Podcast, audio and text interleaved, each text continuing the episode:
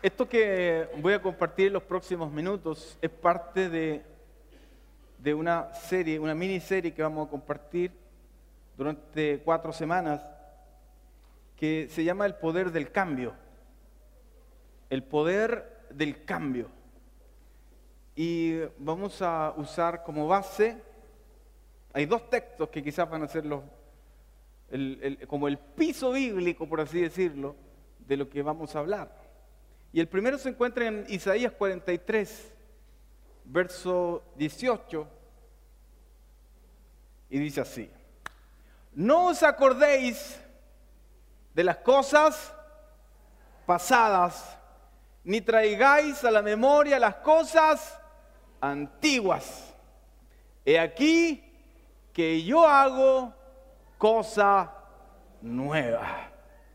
Wow. No os acordéis, esto es para repetirlo, no os acordéis de las cosas pasadas, ni traigáis a la memoria las cosas antiguas, porque he aquí que yo hago cosa nueva. Creemos a la luz de los acontecimientos que han venido emergiendo en los últimos tiempos, que Dios definitivamente está produciendo cambios en medio de su gente, en medio de su pueblo. Cambios que afectan cada área de la vida. Cambios en la forma de ser.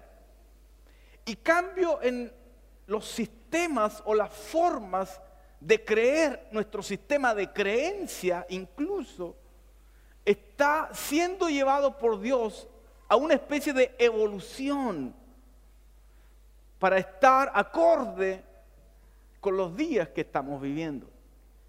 En nuestra manera de pensar, en nuestro sistema de creencias. Son por ahí donde Dios está llevando a su gente a provocar cambios. Y la verdad que el cambio puede resultar un tanto incómodo para algunas personas que son más resistentes al cambio. Sin embargo, en todos los sentidos, el cambio es necesario. Por eso el, título de estas conferencias es El poder del cambio. Podríamos llamarle la crisis que provoca el cambio. Podríamos ah, eh, haberle puesto otro tipo de nombre relacionado la, la resistencia al cambio, pero la verdad que yo quiero enfocar el lado positivo que tiene el cambio. Por eso el cambio es potencial. Hay muchas cosas que usted puede sacar, extraer de lo que es el cambio. Y lo que está sucediendo, y yo hablo como a nivel mundial, es un cambio en la manera de hacer las cosas. Y si eh, hilamos fino dentro de nuestro mundo, dentro de nuestra gente, podemos decir que Dios está llevando a su iglesia, a su pueblo, también para provocar cambio. Yo creo con todo mi corazón que revelación como esta tiene un objetivo para alinearnos con el propósito original de Dios y ayudar a la iglesia sin perder de vista el propósito original de Dios, ayudarla a estar actualizada, a estar al día, relevante con cada cambiante generación y, hablando eh, desde el punto de vista nuestro que nos compete a cada uno de nosotros, es para que estemos alineados con lo que hoy día está sucediendo. Es que estemos en el filo del tiempo y no estemos desfasados como anacrónicamente con lo que está sucediendo en la tierra, sino más bien estar al día, en la cresta de la ola. Es estar ahí donde las cosas están pasando. Es ahí ir en la punta, ir en la vanguardia de lo que está sucediendo. Dios nos quiere alinear con su grandeza. Dios quiere alinearnos con, con, su propósito y su plan en la tierra. Pero para ello debemos ser gente dócil al cambio. Debemos estar dispuestos a provocar cambios en nuestra vida. El texto dice que Él va a hacer cosas nuevas. Dios está listo para hacer cosas nuevas. Dios es el eje el centro y el eje inmutable del universo es Dios. Pero todo a su alrededor cambia. Todo a su alrededor evoluciona. Nada permanece igual. Solo Dios en el eje en el centro del universo es inmutable, pero todo a su alrededor evoluciona, cambia. La única constante es el cambio, porque todo cambia. Y si alguien no cambia, entonces va quedándose atrás, va quedándose desfasados en los tiempos. Por eso Dios dice aquí, olvidando lo que queda atrás, dejando atrás el pasado, dice, yo hago cosas nuevas. Dios está diciendo en otras palabras que para que tú puedas entrar en novedad de vida, tú puedas, para que tú puedas conocer las grandes victorias, las proezas que Él puede hacer a través de ti, tú necesitas desanclarte del pasado. Tú necesitas soltar tu pasado. Hay cosas de tu pasado que pueden convertirse en una, en una gran mochila que provoca peso y que no te va a dejar avanzar. Esta mañana, cuando les comentaba recién que andábamos en un campamento, subimos un cerro y todo el mundo se deshacía de sus cargas. Andaban algunos con mochilas, con cocinas arriba. increíble era esto, lo práctico de los, de los campamentos. Hoy día había unos tipos, hacían una maletita así, abrían la maletita y salía toda una cocina y cosa extraordinaria. Bueno, pero todo eso muy práctico extraordinario. Unas lámparas así que eran, eran lámparas para, para, colgarlas, pero a la vez tú las dabas vueltas, se convertía en una linterna, tenían varias funciones. Ahí un tipo sacó una, una maleta con todo tipo de utensilios para, para los asados. Todo eso muy práctico, pero en el momento que tú quieres subir un cerro, eso se convierte en una carga. Eso se convierte en un peso que en algún momento de la subida te empieza a pasar la factura, te empieza a pasar la cuenta, ¿verdad? Bueno, en la vida es un poco similar. Si usted quiere subir, si usted quiere avanzar hacia la cima de, de sus sueños, de sus anhelos, sus proyectos, usted tiene que aligerar su equipaje. Usted tiene que dejar la carga atrás. Y lo que Dios nos está diciendo, que Él va a hacer cosas nuevas en nuestra vida. ¿A cuánto le gustan las cosas nuevas? ¿Ah? ¿Le gustan las cosas nuevas? Sí, no hay nada mejor como un buen nuevo traje, unos buenos nuevos zapatos.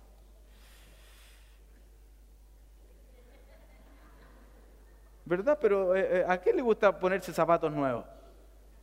¿Le gusta a alguno de ustedes ponerse zapatos? ¿A, cuánto le gusta andar con zapatos viejos, roñosos, con hoyo aquí? ¿A alguien le gusta? Calcetines viejos. ¿A quién le gusta ponerse calcetines viejos? Roñosos, así con, con papas, como decimos nosotros. O ponerse un jeans así viejo. Bueno, hay algunas modas hoy día que uno anda con los jeans medio rotos, qué sé yo. Pero en general, nos gusta eh, tener cosas nuevas, ¿verdad? Un carro nuevo. ¿A quién le gustan los carros nuevos? ¿A quién le gusta andar en un auto así del 80? A veces uno anda, pero no porque quiera. Usted me puede decir, ¿me está ofendiendo mi, mi Ford del año 88? No, no, no, se lo estoy ofendiendo. Pero yo sé que si usted tuviera que escoger, usted escogería uno nuevo. ¿Verdad?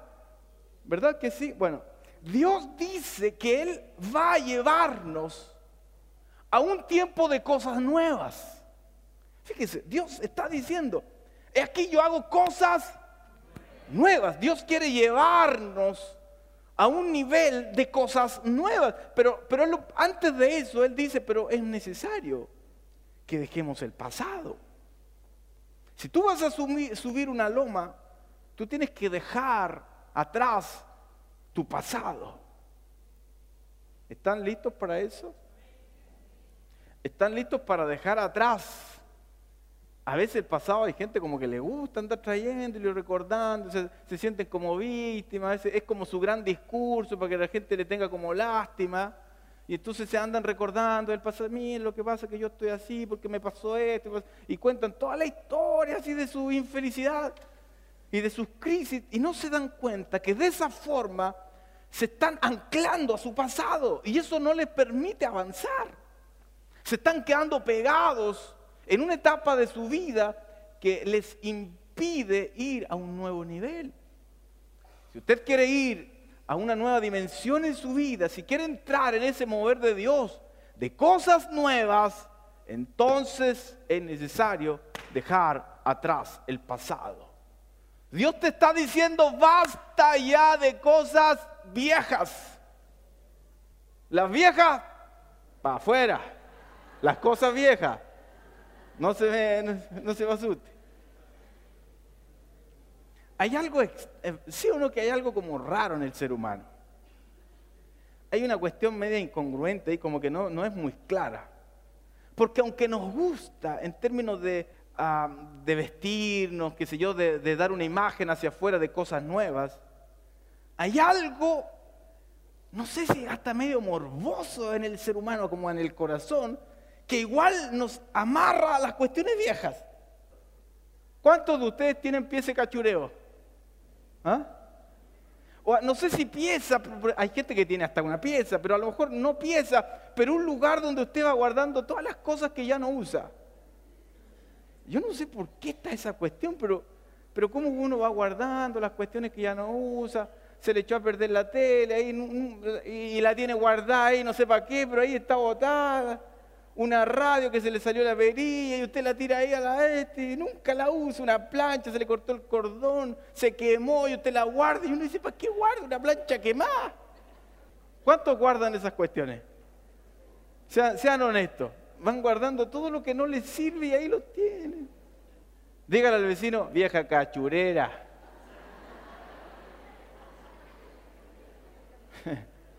Viejo cachurero hay algo en el ser humano como que nos, como que igual no queremos abandonar totalmente las cosas viejas, las cosas del pasado. Y eso se da en la vida. Queremos tener vida nueva. Queremos gozar de una vida distinta, una vida diferente, una vida. Queremos ser transformados. Pero muchas veces no estamos dispuestos a cambiar. No estamos dispuestos a que abandonar aquellas cosas de nuestro pasado, aquellas... Hay gente que tiene pies de cachureo en el corazón y tiene todos los cachureos ahí en el corazón de las cosas que fueron quedando ahí en el pasado y la verdad, cosas que no sirven. Y Dios está aquí hoy día para decirte, basta de cosas viejas, basta de pellejerías, basta de segundas manos. Dios quiere llevarte a un nivel de vida de cosas nuevas. Dios quiere darte cosas nuevas. Yo no sé si a alguien le alegra eso, pero aquí tenemos a Dios dándonos una gran promesa. Mm.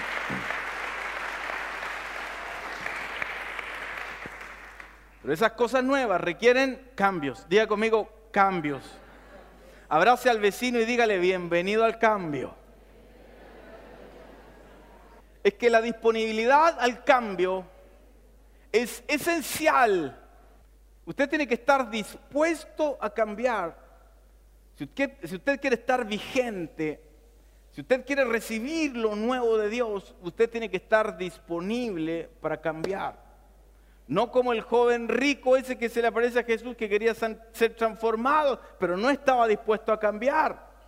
Hay mucha gente que quiere ser transformada, quiere tener una nueva vida, pero no están dispuestas a cambiar. Quieren seguir igual. Y si usted quiere ver cosas nuevas en su vida, se tienen que provocar cambios. Una señal auténtica de vitalidad y de, de, disposición delante de Dios, de Señor, aquí está mi vida, es que usted esté dispuesto al cambio, que esté eh, disponible para cambiar. Y no estoy hablando de temas pasionales ni nada, sino que determinar, cambiar. No por conveniencia, sino porque definitivamente debemos cambiar. Todo está cambiando a nuestro alrededor y ese cambio nosotros tenemos que ir ajustándonos, adaptándonos a lo que está sucediendo. Se lo voy a poner en términos eh, de la boca de Jesús. En Marcos capítulo 2, verso 22, Jesús dijo, y nadie echa vino nuevo en odres viejos. De otra manera, el vino nuevo rompe los odres. El vino se derrama y los odres se pierden. Pero el vino nuevo, en odres nuevos, se ha de echar. Vino nuevo, odres nuevos. Fíjese usted, si Dios está trayendo cosas nuevas, Dios quiere traer cosas nuevas sobre cada uno de nosotros, Dios no puede poner cosas nuevas en odres viejos. Vino nuevo en odres viejos. Dice, para que, para que eso funcione, también tiene que ser nuevo el odre. El odre son, ah, simbólicamente, metafóricamente, representa varias cosas, dentro de las cuales nos representa cada uno de nosotros. Usted y yo somos odres en las manos de Dios. El vino nuevo representa como revelación la palabra de Dios, lo nuevo de Dios. Eso es el vino nuevo. Cada vez que Dios trae palabra nueva, palabra fresca, contingente, actual, esa palabra para que surta efecto necesita ser depositada en un odre nuevo. Una persona con mentalidad nueva, disponible para el cambio para que funcione es aquella revelación, aquella palabra nueva. Y hoy día Dios te está diciendo que Él va a hacer cosas nuevas en ti, pero para que eso funcione en ti, tú debes estar disponible para cambiar. Tú debes convertirte en un odre nuevo. Poniéndolo, yo dije eso es en la boca de Jesús, poniéndolo en términos contemporáneos, podríamos decir que nadie pone un software nuevo en un hardware viejo. ¿Verdad? Usted no puede tomar estos software que están saliendo hoy día, estos programas nuevos que están saliendo hoy día, y ponérselo en un computador añejo así de hace 10, 15 años atrás. No le va a funcionar. El software no le va a funcionar porque los software actuales le piden mínimos de memoria, le, eh, le piden ciertas características mínimas que solo tienen los computadores nuevos. Y usted no puede agarrar ese software, ese programa nuevo y ponérselo a un computador viejo. Eso es exactamente lo que estaba diciendo Jesús. El vino nuevo, usted no lo puede poner en un odre viejo. ¿Qué tiene que hacer? Renovar el odre. Renovarlo. Ahí Dios nos está instando a cada uno de nosotros a que se provoque una renovación dentro de nosotros. Y aquí, aquí hay que pagar un precio porque muchas veces como estamos hablando, nos gustan las reliquias, nos gustan las cosas antiguas, nos gustan los cachureos y nos gusta ir dejando ahí en alguna parte de nuestra casa o incluso de nuestro corazón, ir dejando por ahí algunas cosas del pasado, algunas cositas viejas, ir dejándolas ahí. Como que el ser humano en, un área, en un sentido, como que le gusta estar amarrado a las cosas viejas. Pero Dios aquí te está diciendo que Él te va a abrir una puerta en tu futuro, para un futuro nuevo, pero para ello tú tienes que cerrar la puerta de tu pasado. Si tú quieres que Dios abra una puerta de tu futuro, tendrás que tú cerrar la puerta de tu pasado. Es lo que Dios te está diciendo en esta hora. Cambios, diga conmigo cambios. No le tema al cambio. El cambio ha estado presente en toda la historia del desarrollo de la humanidad. El mundo ha cambiado y siempre ha cambiado, siempre ha evolucionado desde el inicio. Y yo quiero hoy día una vez más comentarle a todos ustedes que el desarrollo y el progreso humano es idea de Dios. Por ahí andan algunas versiones que, el progreso, el desarrollo es del diablo. No, el diablo le entenebreció la mente ahí a los, a los científicos y entonces eso no es de Dios. Si usted va a la Biblia se va a dar cuenta que Dios creó al hombre con la capacidad, con la inteligencia, con el potencial de crear, de inventar, de descubrir. Dios nos creó de esa forma. Y no solo Dios nos creó, sino que Dios nos dio un gran mandato el que yo llamo un mandato cultural, en el inicio, cuando Dios crea al hombre, en el mismo Génesis, Génesis 1, el primer capítulo de la Biblia. Génesis 1, verso 28, dice que Dios los bendijo y les dijo cuando crea al hombre y la mujer, fructificad y multiplicaos, llenad la tierra y sojuzgadla, señoread en los peces del mar, en las aves de los cielos y en todas las bestias que se mueven sobre la tierra. Fíjese que es un mandato de Dios que haya multiplicación, que haya crecimiento, que haya desarrollo, que haya cultura. Es un mandato del mismo Dios. Dios nos creó con capacidades y habilidades, por cierto, no para que las tengamos dormidas.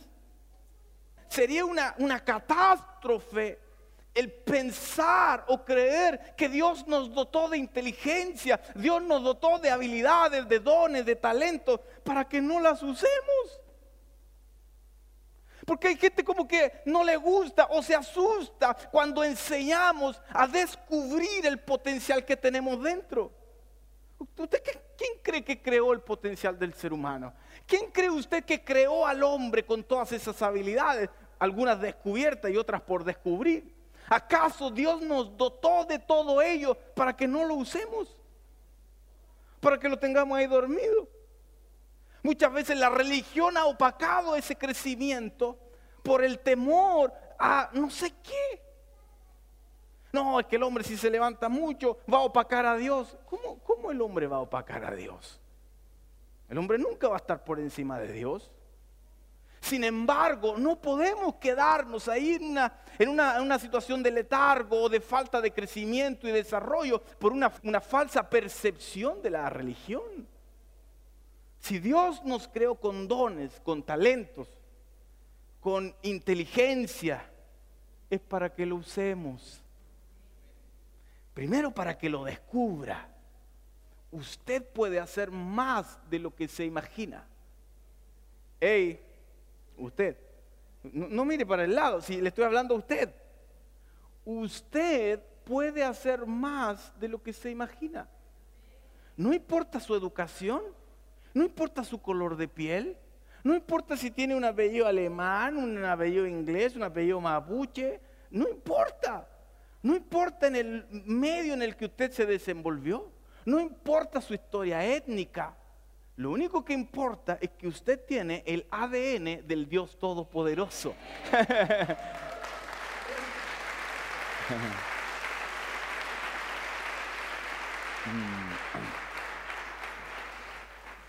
Y Dios nos dotó de esas cosas para que las usemos.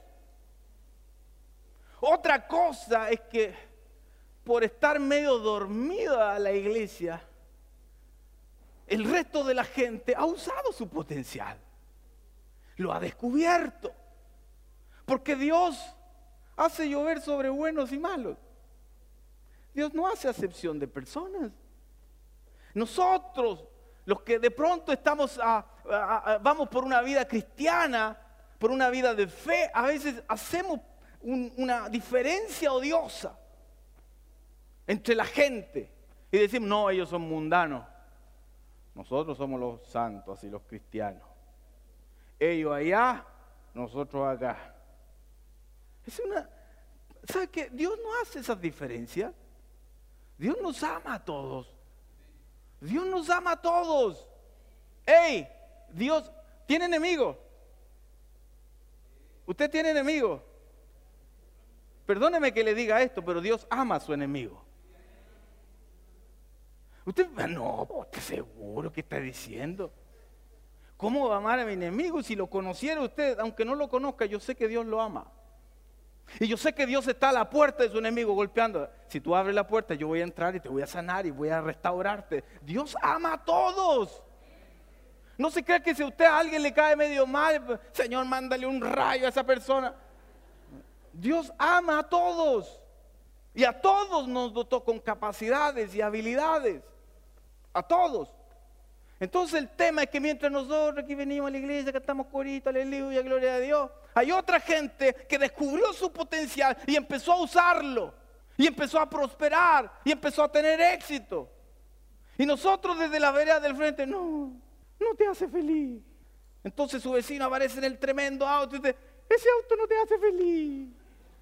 Es como nuestra forma, así como de, pero yo tengo a Dios en mi vida. Pero la verdad es que Dios quiere seguir en tu vida, pero además que descubras tus potencialidades. Dios quiere que, ¿quién más que Dios no va a querer que sus hijos descubran lo que son capaces de hacer? Ah, ¿Están aquí o no? Diga, yo puedo hacer más de lo que he hecho. Yo puedo ser, diga, más de lo que he sido. Porque Dios está conmigo. ¿Lo puede creer? Den un fuerte aplauso a nuestro Dios. Mm.